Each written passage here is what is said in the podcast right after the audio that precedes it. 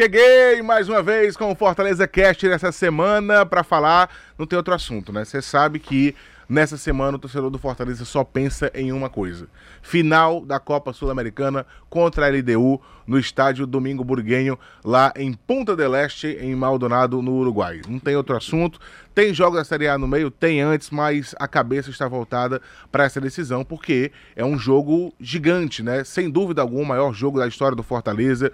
Fortaleza pode vir a conquistar o maior título de sua história também, e até para o Nordeste é um peso muito grande, porque é o primeiro nordestino que chega na final dessa Copa Sul-Americana, nesse formato que ela tem hoje, da Copa Sul-Americana em si, né? Porque a gente teve o CSA numa antiga competição que não existe mais, o Fortaleza é o primeiro nordestino a disputar essa final.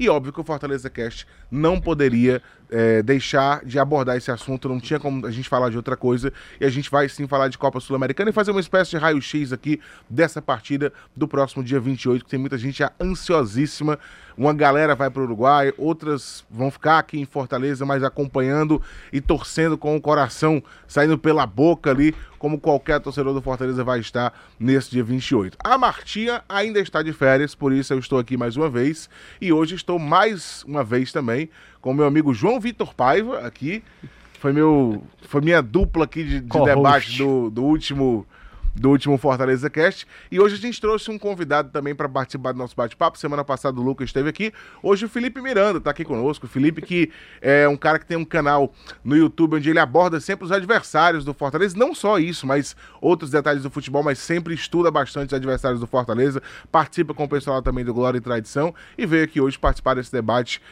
para a gente falar muito de Fortaleza e LDU, final da Copa Sul-Americana. Para quem tem algum tipo de dúvida, eu sei que a maioria dos torcedores não tem, mas a gente vai logo dizer o seguinte: regulamento, né?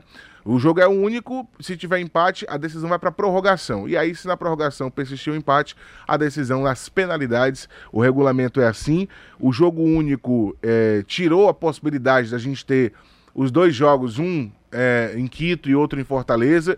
Para o torcedor do Fortaleza é bem ruim, porque o Castelão certamente estaria entupido, mas o jogo único ele tem as suas vantagens também, o seu lado de vantagem, e eu vou começar abordando sobre isso com o Felipe e com o João, porque o jogo único tira um ponto fortíssimo dessa LDU para a final, que é a altitude. Lá no Equador, 2.850 metros de altitude, e lá é onde a LDU costuma ser mais forte. Eu estava hoje vendo os dados aqui, eles venceram a maioria das partidas em casa e a maioria delas também na Copa Sul-Americana. E por placares extensos, viu? São goleadas, é 4x0, é 4x1, é 3x0, é 6x1, porque faz toda a diferença. E aí eu digo para você, João, se por um lado o Fortaleza não vai poder jogar com o Castelão ali entupido, por outro, ele escapa da altitude. E a minha pergunta é: sem altitude, o Fortaleza se torna aí um favorito, na tua opinião, para essa decisão? Fala, Breno, prazer estar aqui novamente contigo, ao lado do Felipe, para a gente destrinchar nessa LDU, esse adversário aí do Fortaleza nessa grande final da Copa Sul-Americana. Um jogo, como você disse, está sendo muito aguardado pelos torcedores do Fortaleza.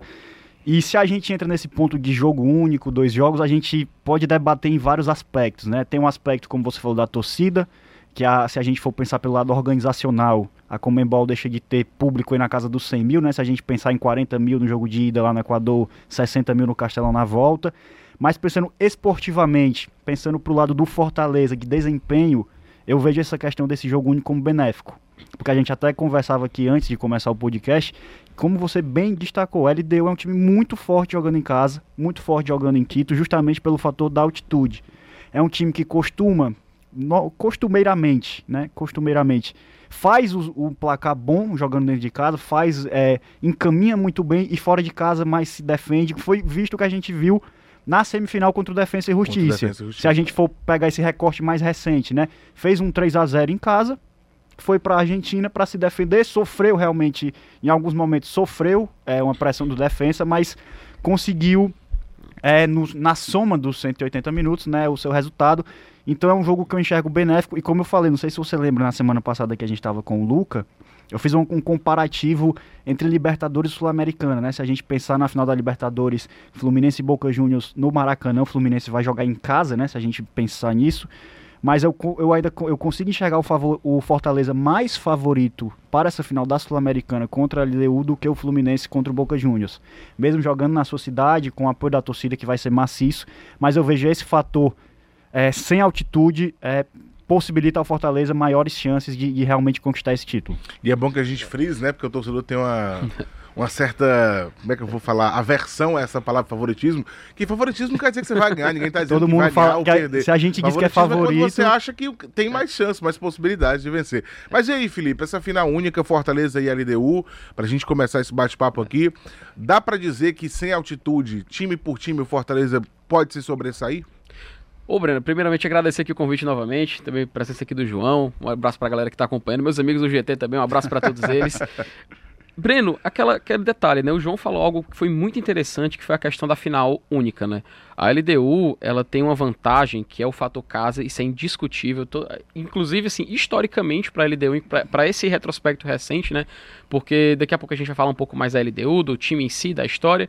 Eles passaram a ter uma grande relevância internacional agora no século XXI.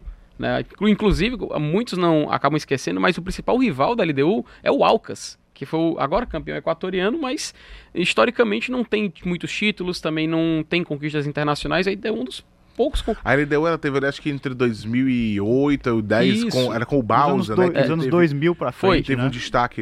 Conquistou o primeiro título em 2008 contra o Fluminense. A Libertadores, novamente contra o Fluminense, foi campeão da Sul-Americana. E nesse meio tempo ganhou as duas Recopas, quando chegou como defensor do título da Libertadores e quando chegou como defensor... Inclusive contra o Inter, né? Contra o Internacional, né? Mas gosta de atrapalhar brasileiro, né? E é um time chatíssimo. E nessa mesma leva, em 2011, ele chega a outra final de Sul-Americana, mas ele é derrotado. E aí ele não consegue... Esse seria o seu quinto título continental, né? E agora ele tem a oportunidade de voltar e tentar conquistar. E, João, tu foi muito feliz em falar isso, porque o fato da LDU não jogar em casa, não ter um jogo lá na altitude de Quito, tira uma grande vantagem deles. Até brinco bastante dizendo que o melhor atacante da LDU se chama altitude de Quito. São os quase 2.800 metros que tem lá no estádio Casa Blanca, né? Que, inclusive, cara, eu fico um pouco triste, porque, assim... É um pouco incoerente, porque assim, eu queria muito ver o Fortaleza jogar no Casa Blanca, mas ao mesmo tempo eu não queria ver o Fortaleza jogar no Casa Blanca, porque é um cenário completamente adverso. E nessa Copa Sul-Americana, inclusive, o fator casa foi algo que contribuiu muito, mas tem um detalhe, tem uma curiosidade. A LDU, no primeiro mata-mata, eles jogaram contra a Ñublense, que é o clube chileno que jogou a Libertadores, inclusive, e eles perdem em casa. Eles conseguem vencer fora. Uma das poucas derrotas deles. Isso é, eles conseguem vencer fora, mas em casa eles perdem. E aí, isso foi algo, inclusive, que chamou muita atenção, porque foi uma derrota em casa na campanha, justo onde eles são mais fortes. E nas quartas de final, o que acontece? Por conta do regulamento, os times de melhor campanha, eles decidem em casa, né? Tem aquela hierarquia que é definida após o final da fase de grupos. E a LDU, quando enfrenta... Porque assim, a sequência da LDU é magnífica, né? É Ñublense, São Paulo, Defensa y Justicia e Fortaleza. Só definiu em casa em uma oportunidade. Foi contra o Ñublense e perdeu. No restante, sempre decidiu fora. Contra o São Paulo, eles vencem em casa, mas perdem no Morumbi. Contra o Defensa, vencem em casa e empatam lá na Argentina. E contra o Fortaleza... Inclusive no estádio lá Fortaleza, né? E contra o Fortaleza, eles vão decidir em um jogo de campo neutro. E isso é que é interessante, porque a LDU, daqui a pouco a gente vai falar um pouco mais sobre o clube, né? Inclusive treinada também por um argentino, né? O Luis Zubeldía.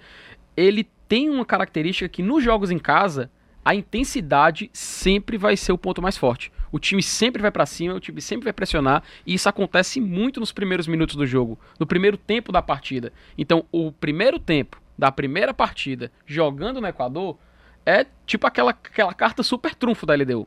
E eles não vão ter nada disso nessa final.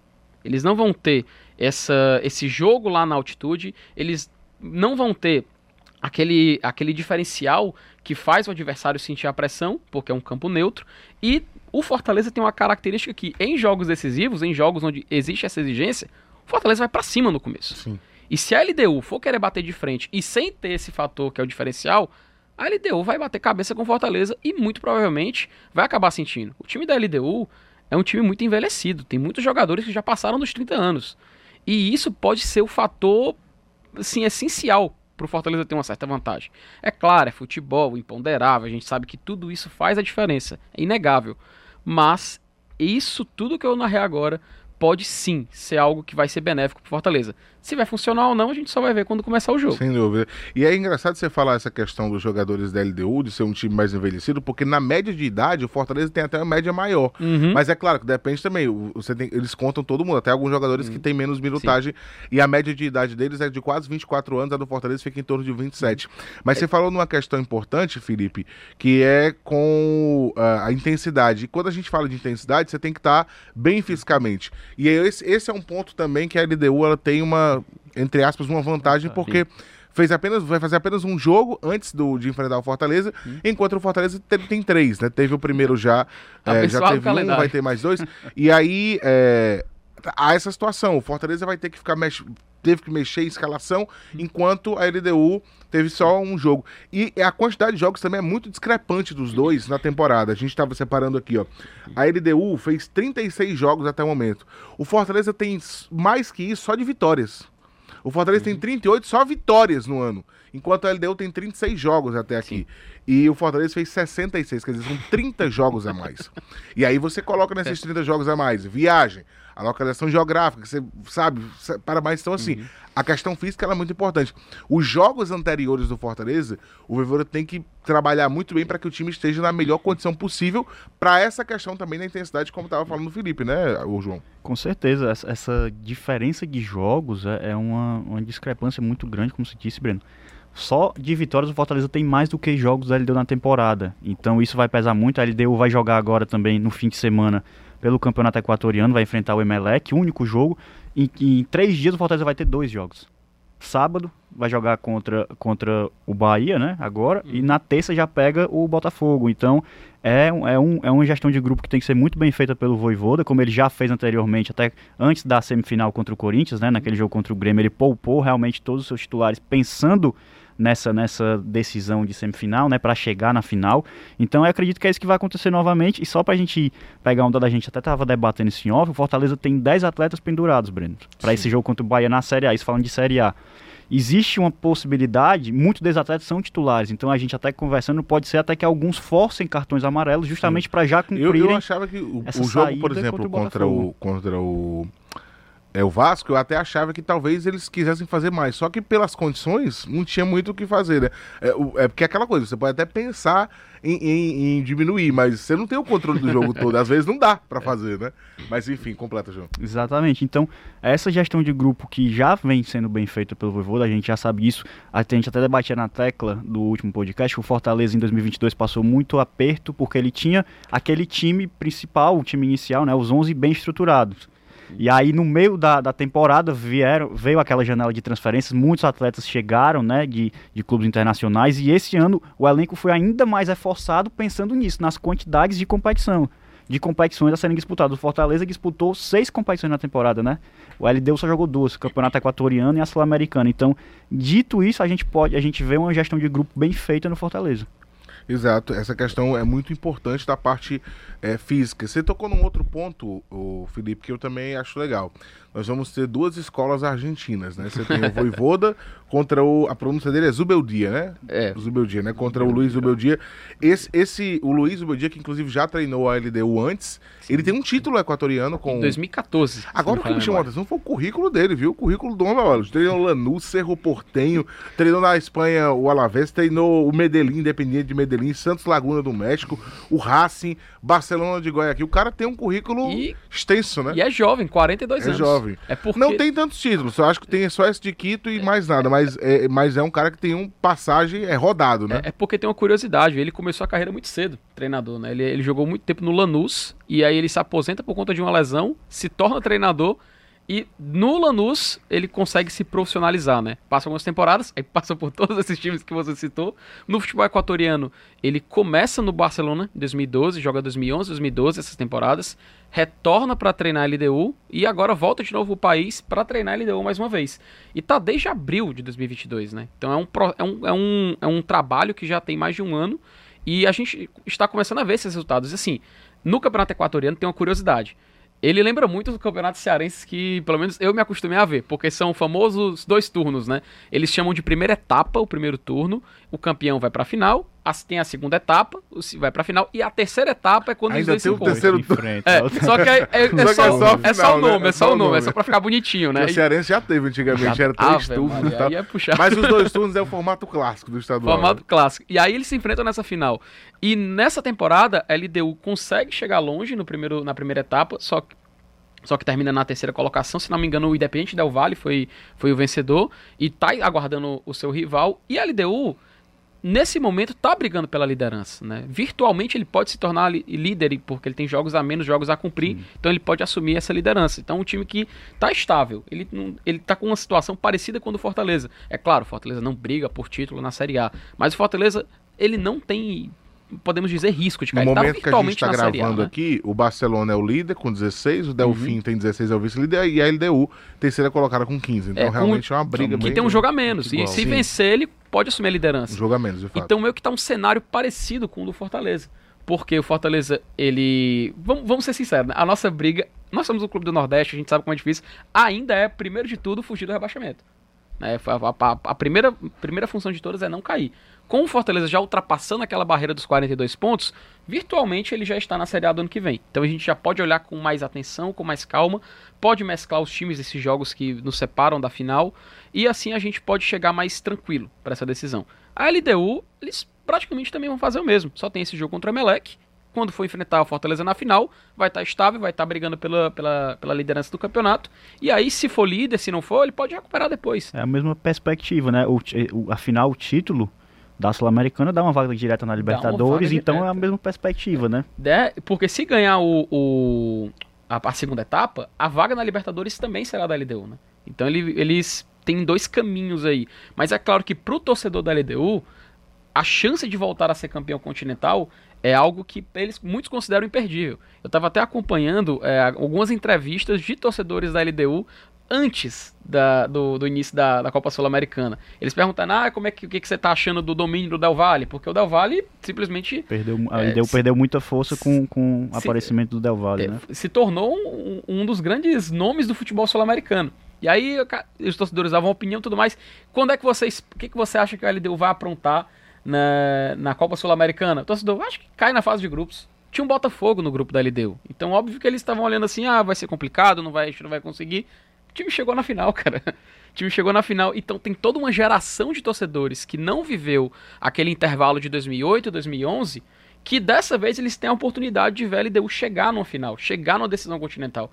Então por isso que eles também estão com muita ânsia desse título. Não é só o Fortaleza que vai enfrentar um clube que já foi campeão, se não for campeão tudo bem. Não, na cabeça isso que você deles tá falando, é importantíssimo. É interessante ganhar. Que a procura por ingressos também lá, assim como aqui por parte do Fortaleza, está alta. Eu estava observando que vai ser aberto, vão abrir mais uma carga de ingressos para a LDU também. Então aparentemente a gente vai ter lá no estádio Domingo Burguenho, o estádio é pequeno, né? Cabe 22 mil pessoas, deve estar, assim, se não tiver lotado, bem perto disso, mas com as duas torcidas bem presentes, assim, e isso que você falou, o torcedor da LDU, se pro Fortaleza também é uma coisa espetacular, porque é um título internacional inédito na história do clube, para a LDU, pelo tempo que eles passaram, né, ali 2000, primeira parte dos anos 2000 foi a parte auge da LDU, ali entre 2000 e 2010, pro LDU também, faz um tempo que eles não conseguem chegar, é muito importante isso. E até pra questão da rivalidade é curiosa, porque o maior rival da LDU é o Alcas, que é o atual campeão equatoriano. O Alcas finalmente gritou, sou campeão nacional, sou campeão do Equador. A LDU fica com aquela cara assim, pô, cara, eu me tornei porque eles são conhecidos como o rei de copas, né, no Equador. Eu me tornei o rei de copas aqui no país. Há quanto tempo que eu não ganho uma Copa Internacional, pô? Como é que eu posso continuar sendo chamado assim se eu não ganhei? E por conta desse super clássico de Quito, que é contra o Alcas, existe meio que essa pressão para dar uma resposta também, sim, né? E assim, a LDU se tornou um time muito visado.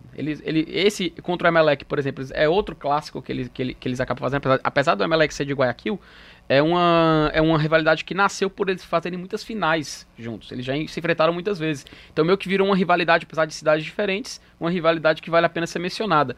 Outra, o Barcelona, porque assim, a LDU, para deixar bem claro, a LDU não é o time de maior torcida do Equador, é o Barcelona. Ainda é o time mais popular. Mas a LDU conseguiu criar uma rivalidade com o Barcelona agora no século XXI. não existia essa rivalidade e tudo mais, foi criada, e aí para também mostrar que é um time que vai, assim, esfregar na cara de seu rival, que ele tem títulos que ele não tem, eles vão querer também conquistar, porque o Barcelona, apesar de ser o time mais popular, apesar de ser o time de mais torcida, o Barcelona não tem títulos internacionais.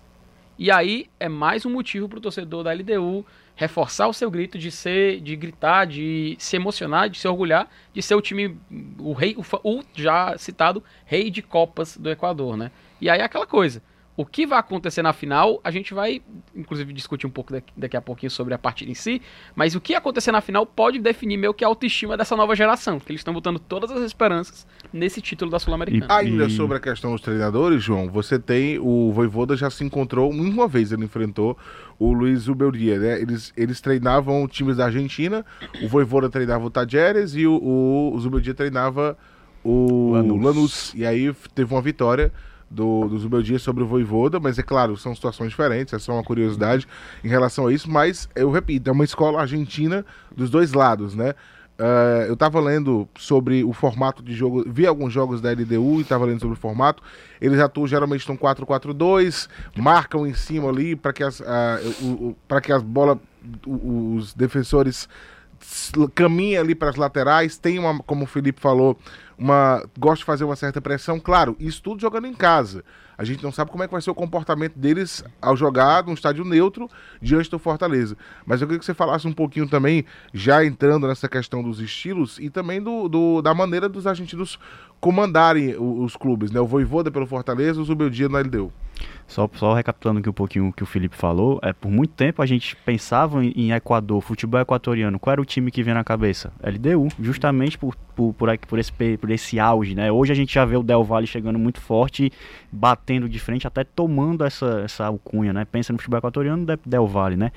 Sim, Breno, entrando nessa situação da questão dos treinadores argentinos, da escola argentina, né? E da situação de jogo do LDU, até como você disse, é um time que tem um 4-4-2, aquele 4-4-2 clássico, né, que se a gente for pensar assim, duas linhas de quatro, os dois atacantes mais centralizados, a gente pode dizer assim, né, com os dois pontas que são o Ibarra e o Johan Julio fazendo esse corredor para o ataque. E é muito o que o Felipe falou, a gente até debateu também um pouquinho antes de entrar aqui no ar, essa questão da intensidade. Parece que isso é muito característico dos treinadores argentinos, Sim. né? Da escola argentina, a intensidade é brigar pela bola por cada lance, não ter lance perdido. Foi muito isso que a gente viu quando o Vojvoda chegou aqui no Fortaleza. Sim. Temos que brigar até o último minuto, claro, com inteligência, com cabeça, para não acabar sendo expulso, né? Entrando com muita raça, né? Com muita força, a gente pode dizer assim, e não ser expulso, mas eu vejo muito essa intensidade, como ele falou. São dois times que gostam de jogar pro ataque. A LDU, obviamente, num modelo diferente de jogo do Fortaleza. Mas eu acho que a gente pode esperar uma partida muito aberta, justamente principalmente nesse início de jogo. A gente tem muito aquele final jogo único. Às vezes as equipes acabam ali tirando um pouco o pé no começo, se estudando, como a gente fala na linguagem do futebol, né? Tentando entender como joga o adversário, sentir o jogo, a questão do estádio. Mas eu acho que esse jogo tem tudo para ser um jogo bem aberto, justamente por essa questão de intensidade dessa escola argentina, muita raça, muita vontade. E o Zubeldía, né, já tem uma vitória sobre o Vojvoda. Quem sabe não é hora do Vojvoda empatar isso, né? Essa revanche pro Vojvoda. É uma chance de revanche. Né? E o momento que o torcedor do Fortaleza fica com o coração na mão. Os dois pontos fortes da equipe, bola parada e bola aérea. E aí o torcedor do Fortaleza, eita, rapaz, bota logo a mão no coração. Porque... inclusive é um fator que é potencializado pela altitude, né? Eles conseguem fazer... Tem um dado muito interessante que no jogo contra o Defensa, no jogo da ida, no primeiro tempo, se não me falha a memória, foram mais de 8 ou 9 escanteios. Foi por volta de 6, 7, 8. Foi uma quantidade muito alta, porque era justamente essa intensidade, essa pressão indo pra cima. O Defensa ficou perdido na semifinal. Ele não sabe o que fazer. Tanto que no jogo da volta... No jogo de ida, né? Tanto que no jogo da volta, o Defensa... O Defensa tentou, mas a LDU fez o básico. O jogo da volta foi o típico feijão com arroz da LDU. Segura ali, eu tenho resultado e vamos aqui. Não tenho que me expor. E você falou algo muito importante, Breno, porque a LDU, quando ele pretende se defender, é aquele básico, feijão com arroz. 2 linhas de 4, coloca 2 jogadores na frente, pronto. e o time adversário não consegue se criar, não consegue fazer uma pressão, porque eles seguram, eles matam o jogo. Acho que o melhor termo é esse. E quando a gente vai olhar para o... Bota o caminhão na frente, o ônibus na frente do gol, né? Estaciona o ônibus, como o José Mourinho tanto nos ensinou.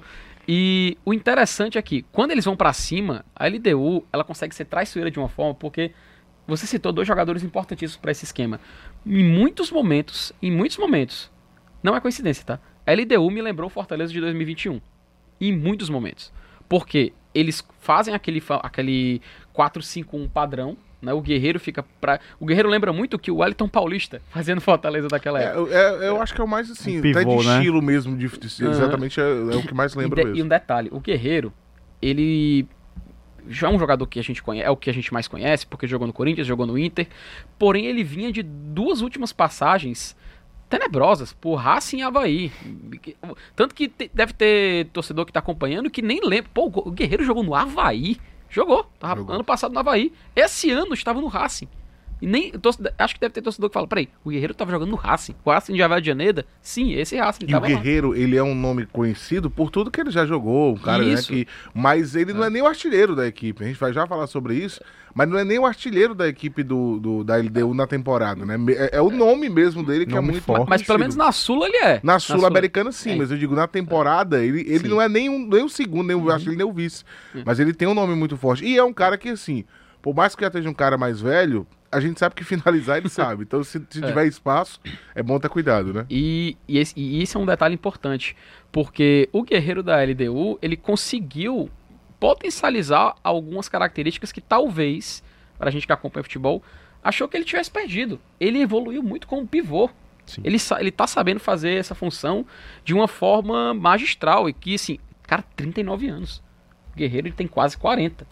Mas ele tá conseguindo fazer isso de uma forma muito especial, uma forma muito diferenciada. E aí, você citou a escalação, João, e você vai me ajudar nessa, tá? Porque o Alexandre Domingues, goleiro da seleção do Equador. Até pode não ser o titular às vezes, mas tá lá sendo convocado. As laterais, cara, Quinteiros, que eu costumo dizer que é o Tinga da LDU, tá desde 2015 lá, é um jogador já de 33 anos, e assim, naquela hora que eu falei, Breno, de um elenco já muito experiente, porque a maioria dos titulares já passou dos 30. O Quinteiros, ele tem 30, o Quiñónez tem 33, o Guerreiro tem 39, se a gente for olhar mais pra frente, o Ibarra também, acho que se não me engano, tem 33 ou 34. O de zagueiro, né, haitiano, isso, 33. São muitos jogadores experientes, e isso pode ser um diferencial também, porque a intensidade, a cobrança é muito grande. Eles têm aquela necessidade de ir pro ataque, voltar, ir pro ataque, voltar. Em segundo tempo de jogo, um exemplo contra o São Paulo. A LDU tava cansadíssimo no final do segundo tempo do jogo de São Paulo. Tanto que tava lá matando o jogo para ir pros pênaltis. E foi o que, inclusive, colocou a LDU na semifinal. Porque nas oitavas e nas quartas, eles passaram nos pênaltis. Eles levaram o jogo para as penalidades. É claro que nas oitavas tem o detalhe do Ñublense buscar o resultado em Quito, né? Ainda tem isso aí. Mas eu acho muito legal porque o Alexandre Domingues é o goleiro da seleção. O Quinteiros, que eu digo que é o Tinga dele, está desde 2015, muito experiente. Quiñónez do lado esquerdo também chama muita atenção. Tava jogando no Barcelona no ano passado, veio para LDU nessa temporada. Você citou a 10, você citou... Cara, tem um detalhe das pontas que eu acho assim espetacular. Em certo momento do jogo, a LDU meio que vira um 3-6-1, 3-5-2, e justamente o Johan Julio do lado esquerdo e o Ibarra do lado direito, eles fecham como se fossem pontas. E aí lembra muito aquela... bate um pouco no coração, né? Davis de um lado, Pikachu do outro, tudo mais, porque é um time que sabe jogar, ele sabe se adaptar a essas questões. Então, caso o Fortaleza se veja numa situação adversa, tome um gol e tenha que buscar, talvez vai ser o pior cenário possível. Esse tende a ser o pior cenário possível, porque eles sabem jogar de uma forma defensiva que irrita, inclusive, o adversário. É muito essa questão da intensidade que você está falando, né? Justamente dos pontos do Ibarra e do Johan Julio, que são esses dois nomes aí que a gente está destacando bastante. Em algumas oportunidades, eles acabam não ficando tão... acabam não acontecendo aquela triangulação pelo lado do campo, mas é muito por onde a LDU joga, né? Pelos lados, para tentar buscar a bola no Guerreiro, para fazer o pivô, como tu bem destacou, que ele tá conseguindo fazer isso com maestria desde que ele chegou no time do Equador. Você citou uma coisa, Felipe, importante.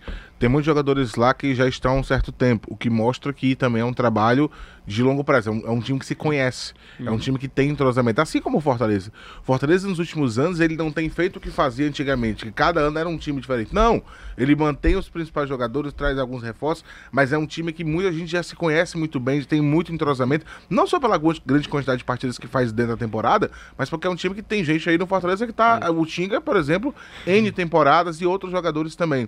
E na questão de treinador, o Vojvoda tá desde 21, o Zubeldía chegou no ano passado, não fez tantos jogos assim, foram poucos jogos, mas tá desde o ano passado, também é um trabalho um pouco mais longo, né? Ele esse ano já fez 36, ano passado acho que foi 9 partidas, então assim, já tem também um lastro. Isso é uma característica dos dois clubes, são dois clubes com trabalhos de treinadores, de certa forma, eu vou colocar ele também um pouco com tempo já estabelecido. Né? Não é um cara que chegou, por exemplo, esse ano e fez ali 12, 15 partidas, não é isso. Já tem mais partidas realizadas e de jogadores que também jogam juntos há um certo tempo. Isso faz com que as duas equipes tenham muito entrosamento e eu acho que isso vai também dar um tom ali de, em certos momentos, um tom de equilíbrio. Eu acho também que o Fortaleza hoje tem um conjunto melhor, mas a LDU é uma equipe que também tem esse conjunto como um ponto talvez alto do time também. E jogadores versáteis. O Martínez, por exemplo, o volante, ele também faz a função de zagueiro. Então, durante o jogo, se você observar, pode acontecer da LDU fazer uma linha de 3 e o Martínez, que é volante, voltar. Os dois laterais, o Quinteiros e o Quiñónez, que é a dupla Kiki, né? Quinteiros e Quiñónez. Eles sobem... Dupla Kiki. Eles meio que se tornam alas, né? Eles meio que se tornam alas. E tem um jogador muito que, inclusive, não jogou as semifinais, ele não foi titular, perdoe, que foi o Alvarado. O Alvarado jovem, 24 anos, camisa 10. E artilheiro da temporada, 12 gols. Foi campeão do Sul-Americano Sub-20. É um jogador... Inclusive, ele teve chance na MLS, foi pro Orlando... O Orlando, né? Aliás, perdão, ele é o artilheiro, exatamente, com 12 gols, é isso mesmo. Eu pensei que eu tinha trocado aqui as bolas, mas é isso mesmo. Ele recebeu a oportunidade de virar no Orlando City, mas acabou não se desenvolvendo, mas é um jogador que tem muito talento, cara, tem muito talento. E é justamente essa peça mais jovem desse time de titulares, né? Só 24 anos. O Johan Julio, como já falei, e o Ibarra, eles meio que se tornam esses pontos, e o Guerreiro fica lá na área. Então, assim, ele pode existir uma situação onde a LDU faça essa linha de 3, e aí, cara, se o Fortaleza, ele souber explorar isso muito bem, talvez a gente consiga ver o Fortaleza um pouco mais forte. É esse ponto que eu quero bater agora. A gente tem falado muito aqui da LDU, mas eu quero saber agora o que preocupa, o que o Fortaleza pode explorar da LDU, né? O que é o ponto fraco da equipe equatoriana que o Fortaleza tem como alvo, que diz, olha, esse aqui pode ser o caminho para a vitória. Como é que vocês pontuariam aí? O que o Fortaleza tem de mais forte para chegar nesse momento dessa decisão? Deixar o Felipe começar com essa. Que é isso, rapaz? Agora eu me senti honrado. Fica à vontade. Acho que justamente, Breno, assim, o ponto mais fraco vai ser a perda da altitude. Não ter a altitude, não ter o seu principal atacante, a gente brinca falando assim, vai ser algo que vai ser o diferencial dessa partida. É claro, a LDU, por ter esse time mais velho, ter essa intensidade constante, em um certo momento ele vai cansar, em um certo momento ele vai ficar mais exposto. Isso aconteceu, nos jogos dessa Sul-Americana. O jogo contra o São Paulo é um grande exemplo disso, onde tem um segundo tempo onde a LDU fica muito exposta. A LDU, inclusive, tem que segurar o jogo. Contra o Defensa, eles conseguiram fazer um primeiro tempo espetacular, depois foram controlando mais. No jogo da volta, da mesma forma. Inclusive, a LDU... Olha como a LDU é um time traiçoeiro. O Defensa tentando buscar o resultado na iminência, naquela pressão, a LDU ainda consegue fazer um gol, cara. É porque o gol foi marcado um impedimento que fez, tipo assim, um pouco... Ainda teve bola na trave. Teve bola na trave. É um time que sabe se defender, cara. Sabe se defender. Mas o fato deles se cansarem muito rápido, o fato da perda dessa intensidade, dos jogadores constantemente se sentirem muito cobrados a fazer essas funções, pode ser um ponto a se explorar. E o Fortaleza, ele sabe jogar contra times dessa forma. Ele sabe se adaptar a times assim. O Vojvoda, a gente sempre assim, gasta muito tempo elogiando ele, mas é meio que chovendo molhado, porém é necessário, cara. O Vojvoda, ele sabe jogar contra equipes mais fortes, equipes que tentam se imprimir mais. A gente lembra muito do que ele fez em partidas contra... Acho que esse é um grande exemplo. Aquele jogo contra o Flamengo na Arena Castelão, que ele consegue voltar. O próprio esse ano, o jogo contra o América. O Fortaleza estava perdendo por 2-0, consegue virar a chavinha, virar o foco e partir para cima. É claro, o América estava com a vantagem, não vai ser como a LDU, porque o América mesmo com a vantagem, ele continuava apresentando espaços. A LDU não, ela se fecha bonitinho ali e é complicado. Mas, Breno, eu acho que essa questão da intensidade, da gente explorar essa fraqueza deles, principalmente numa segunda parte de segundo tempo ou no final de um primeiro tempo, pode ser a janela para a gente conseguir ver o Fortaleza ameaçando, caso a LDU saiba segurar o Fortaleza no início. Encaixa com o que você está dizendo, eu já tinha esse dado, mas fui até buscar aqui. O Fortaleza é um time que a maior parte dos gols que ele faz são nos últimos 15 minutos de jogo. Se você, em todos os campeonatos, se você pegar, a maior parte dos gols do Fortaleza é marcado na reta final dos jogos. E isso pode encaixar muito com o que está falando o Felipe. Porque na Sul-Americana, por exemplo, 10 gols do Fortaleza foram marcados entre os 75 e 90 minutos, que fica entre os 30 e 45. Claro que aqui vai incluir também os acréscimos, mas a maioria. A outra faixa que ele mais marcou gols na Sul-Americana foi dos 15 aos 30 do primeiro tempo, que ele fez 9. Uhum. O resto foi mais, não foram tantos assim. Mas o Fortaleza, se você pegar a Série A, se você pegar a Copa do Nordeste, ele faz mais gols nos últimos minutos, no terço final ali da partida. E isso mostra duas coisas, na minha opinião, que o Fortaleza é um time, e o Vojvoda cobra muito isso, que tenta começar e terminar o jogo na mesma intensidade, na mesma rotação. Você vê que às vezes o Fortaleza tá ganhando um jogo, sei lá, de 2-0, e o Vojvoda tá lá nos últimos minutos querendo que os caras continuem do mesmo jeito.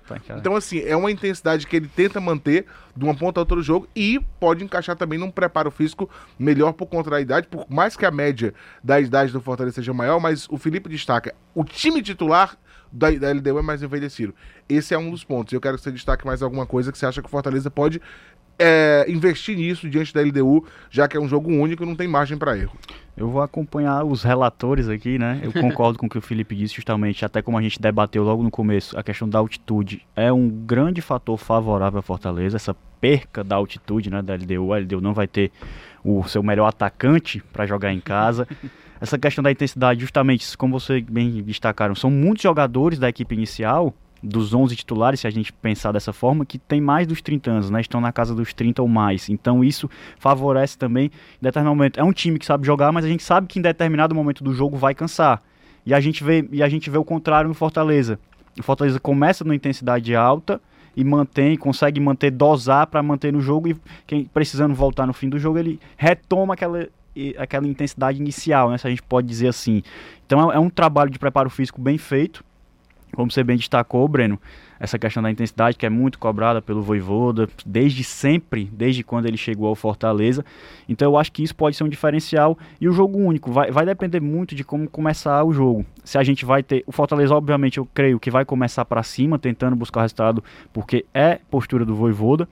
E o Felipe trouxe também para o torcedor tricolor que está nos acompanhando, que a LDU também costuma iniciar o jogo na rotação alta. Costuma ter, principalmente jogando em casa, mas também deve fazer isso, como é uma final, como é um jogo único, só tem esse jogo para decidir, creio que ele não vai abrir mão dos seus conceitos. Então, eu fico muito na dúvida por ele não estar jogando em casa. Essa é a minha curiosidade em relação ao que ele vai escolher fazer jogando no estádio neutro no Uruguai. Esse é o meu ponto. Eu vou ser sincero, se tivesse um DeLorean, uma máquina do tempo agora aqui, eu não queria avançar para os últimos 15 minutos do jogo, eu queria avançar para os 15 primeiros minutos do jogo, porque vai ser a parte mais interessante, cara.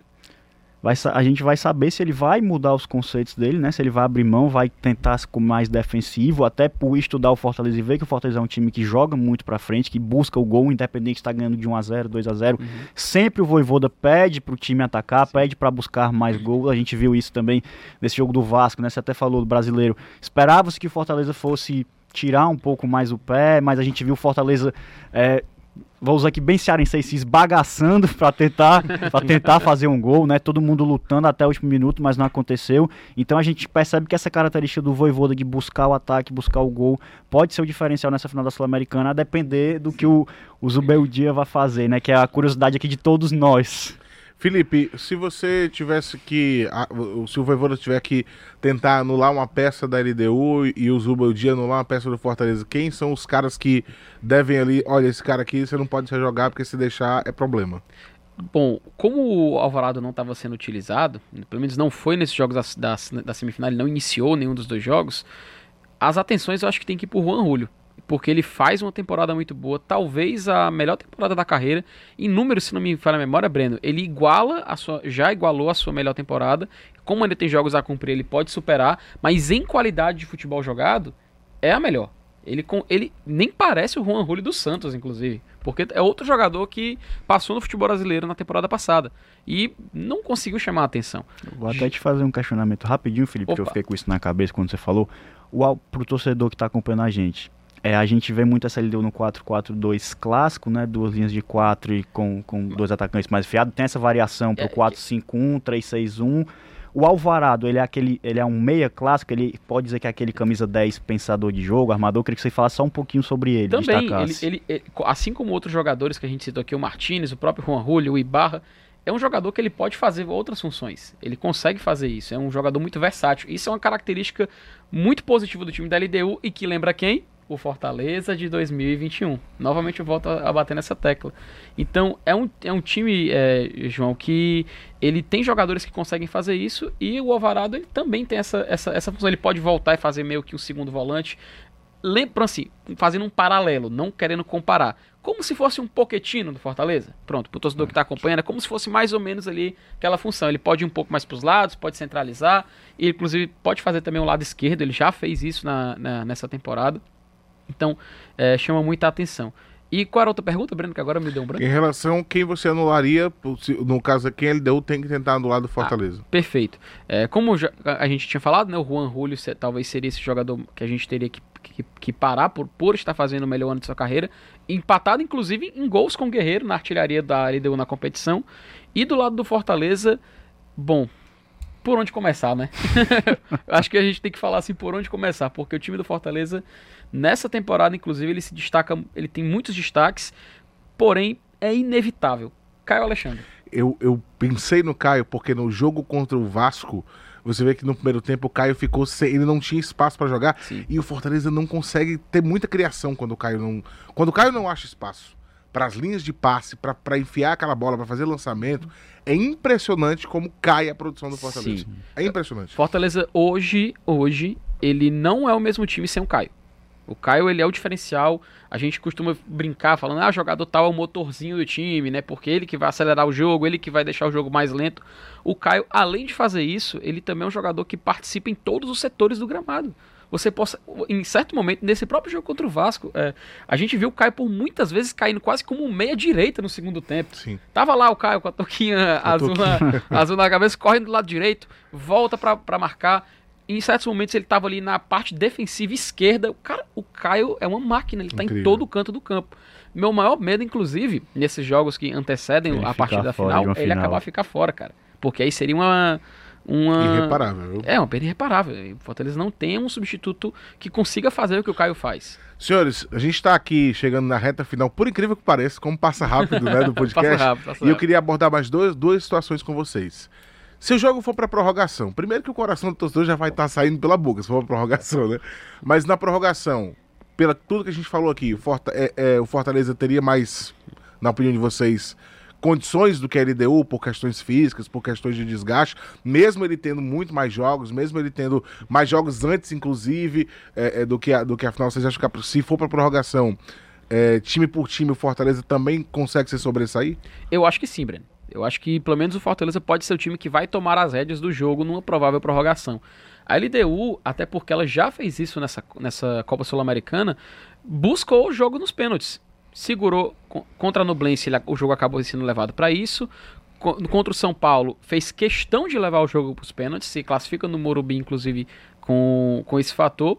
E caso se repita isso numa final, eu não duvido que a LDU vá fechar a casinha, como o João falou, estacionar o ônibus e tentar explorar os contra-ataques. Pelo menos no jogo de volta contra o Defensa y Justicia, a gente viu muito isso. A gente viu a LDU lá esperando a hora certa e atacava. Tanto que depois teve bola na trave, teve gol que acabou sendo anulado, porque eles sabem fazer esse tipo de situação, eles sabem explorar esse tipo de jogo. Então, caso a gente vá para uma prorrogação, caso a gente veja esses últimos 30 minutos de jogo, esses 30 minutos extras que acabam com o emocional do torcedor, cara, com certeza a LDU vai saber o que vai estar fazendo ali naquele momento. E se o Fortaleza for para cima, acho que muito torcedor fala, pô, Fortaleza tá martelando, tá falando, por que não tá conseguindo? Cara, é tudo planejado. A LDU sabe o que está fazendo. A LDU não está ali sendo atacada porque está fraca, está completamente entregue. Não, cara, eles estão esperando o momento certo para atacar e matar o jogo. Então, por isso que se for para prorrogação, muito provavelmente o Fortaleza vai tomar as rédeas do jogo, mas corre muito risco de numa bola perdida acabar levando o gol e perder o título. E se levar para as penalidades, João Vitor Paiva, como é que fica? Grande questão. Se a gente não quer nem que vá para a prorrogação, imagina os pênaltis, né? Você não quer o rival de prorrogação, eu estou colocando pênalti aqui. É puxado. Bastante, mas completando o raciocínio do Felipe, eu creio que o Fortaleza vai buscar tomar as rédeas do jogo. Independente, só que a gente tá batendo muito nessa tecla do Zubeldía, né? A gente tá destrinchando como o time joga, a gente tem uma noção de... Só que a gente tem uma noção em 2 jogos, em 180 minutos. Esse é o nosso X. Porque a gente via uma LDU propositiva em casa. Exatamente. Melhor em casa, né? Que buscava controlar o jogo em casa e depois só administrava. E agora é outra perspectiva. Você só tem... É um tiro só. Isso é muito curioso, João, porque... Você tem uma noção de um time que jogava esses 80 minutos. Agora são 90 só, né? Tanto que nos jogos de mata-mata, fora de casa, só venceu um. Foi o jogo adversário mais fraco, a Ñublense. Foi uma vitória contra o Ñublense, derrota contra o São Paulo, empate contra o Defensa e vai ter mais um jogo fora contra o Fortaleza. Esse é o nosso X, né? O cerne da nossa questão aqui, essa adaptabilidade que ele vai propor ao time dele pro jogo, mas eu acredito sim que em determinados momentos, talvez até em maior parte da partida, incluindo até uma prorrogação, o Fortaleza deve tomar sim as rédeas do jogo e deve buscar atacar, porque é uma característica natural do Vojvoda que a gente acompanha já desde quando ele chegou ao Fortaleza, e a gente tem propriedade para falar isso, que o Fortaleza vai buscar definir a partida nos 90 minutos, vai tentar evitar essa prorrogação e os pênaltis.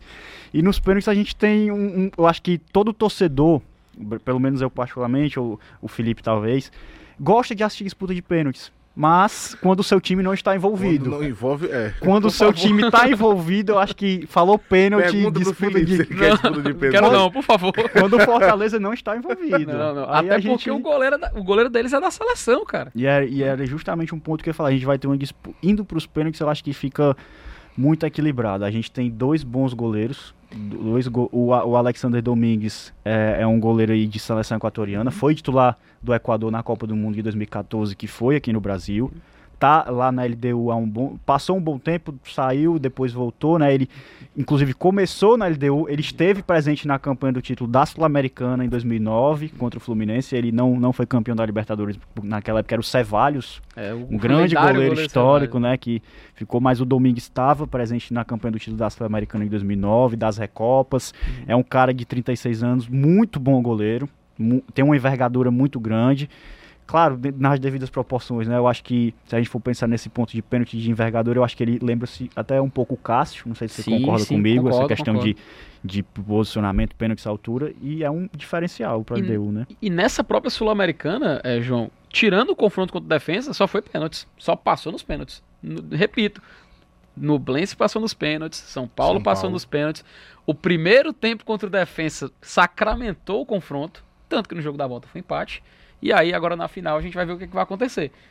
Um time que já está acostumado a essa, pelo menos na competição, né? Nessa reta final, está acostumado. O Fortaleza ainda não viveu esse. Vocês falavam do Domingues, que é o Domingues e o Johan Julio da seleção equatoriana. Isso. Tem o zagueiro, né? O Ricardo Ade. O Ricardo Ade, não sei qual é a pronúncia certinha, mas é do Haiti.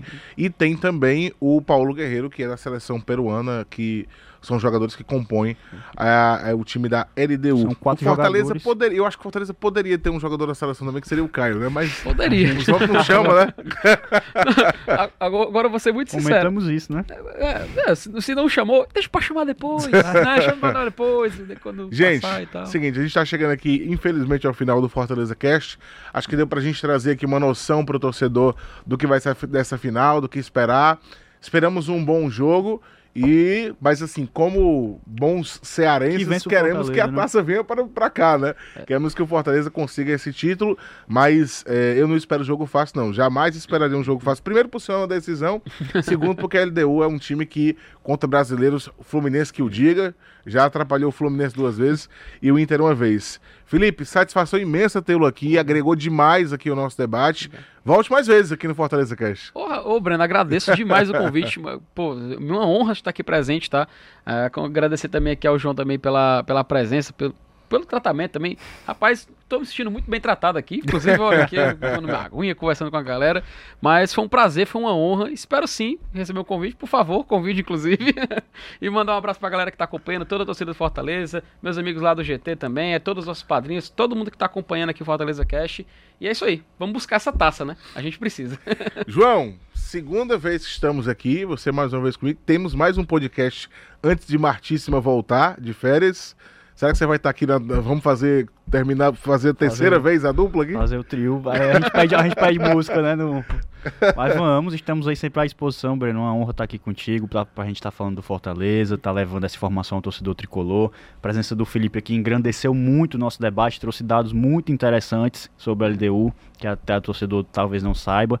Então, a expectativa, como você disse, uma final não tem jogo fácil, é porque quem chega em final... tem algum motivo, né? E a gente sabe que são dois times muito fortes, que vai ser um grande jogo aí no dia 28, e a gente, como cearense, tem que ser bairrista mesmo, tem que torcer pro Fortaleza ser campeão, para que traga essa taça pra gente. Se você perdeu alguma coisa, chegou no meio do papo, quer ver tudo, tá lá no YouTube, tá lá no seu agregador de podcast preferido, e na próxima semana a gente volta com mais um Fortaleza Cast. Até lá!